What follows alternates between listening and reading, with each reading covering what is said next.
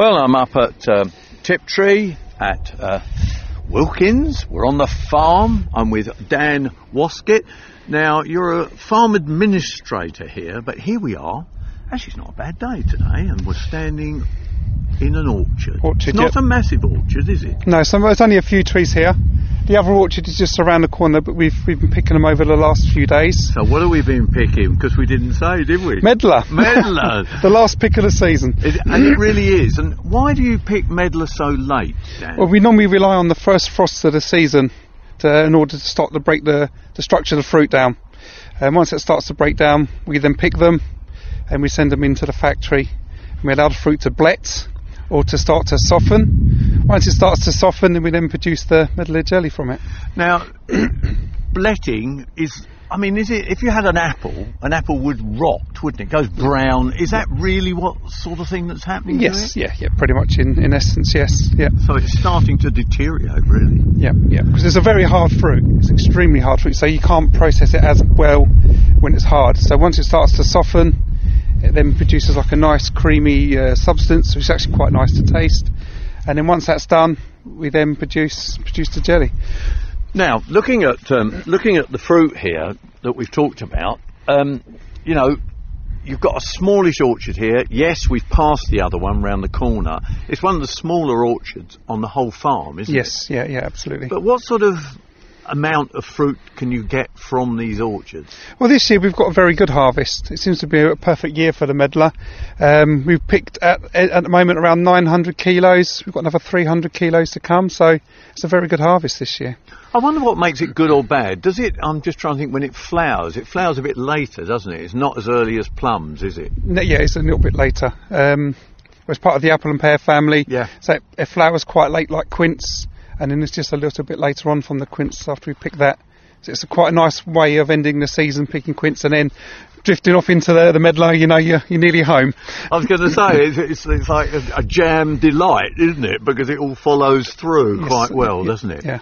Um, when do you prune them? Do you prune them like an apple tree, or Yeah, I'm gonna normally leave that to the experts across the farm, but yeah, we pick uh, prune usually the early part of the season.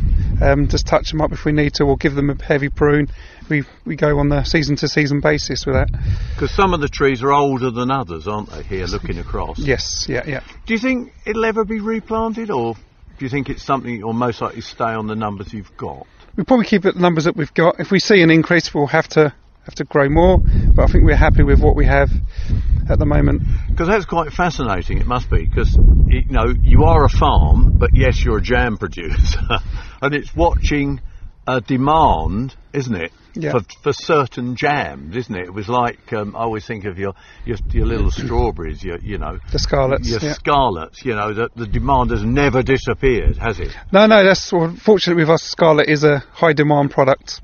Um, that's a, it's a great signature product for us. A great history for the plant itself. And it's like Medlar as well. There's it's like a niche, a niche market. Which so- not many people are doing, exactly. Yeah, which is why Tiptree do it. exactly. Wilkins. now, just looking across, when I, I think when I spoke to you before, Dan, I think we were looking at the reservoir, early summer, could have been early or midsummer. It was yeah, yeah. Wow, it was dry. But looking across there, there's a lot of water in it now. Yeah, I mean this this late rain that we're having is is filling it up lovely. So fingers crossed we get a bit more, fill it right up, ready for next season. Because, I mean, look, you, you go up there more than, than I, can see from here, but I mean, what would you say? It's three quarters or two yeah, thirds? Took around three quarters full, I reckon. Yeah. So really, we're in November-ish, going towards Christmas. So we've got a good chance of it filling very easily by next spring. Absolutely, and uh, along with our other reservoirs as well, it'll all be nicely filled. So water uses next year will be won't be as much of a headache. You didn't actually run out though, did you? No, we didn't. No. That is pretty impressive. Self-sufficient on water, aren't you? Yeah, absolutely. We've got to be in this, this day and age, really. As much as you can do to uh, keep sustainability high, you've got to make them actions to do so. And recycling and harvesting water is important.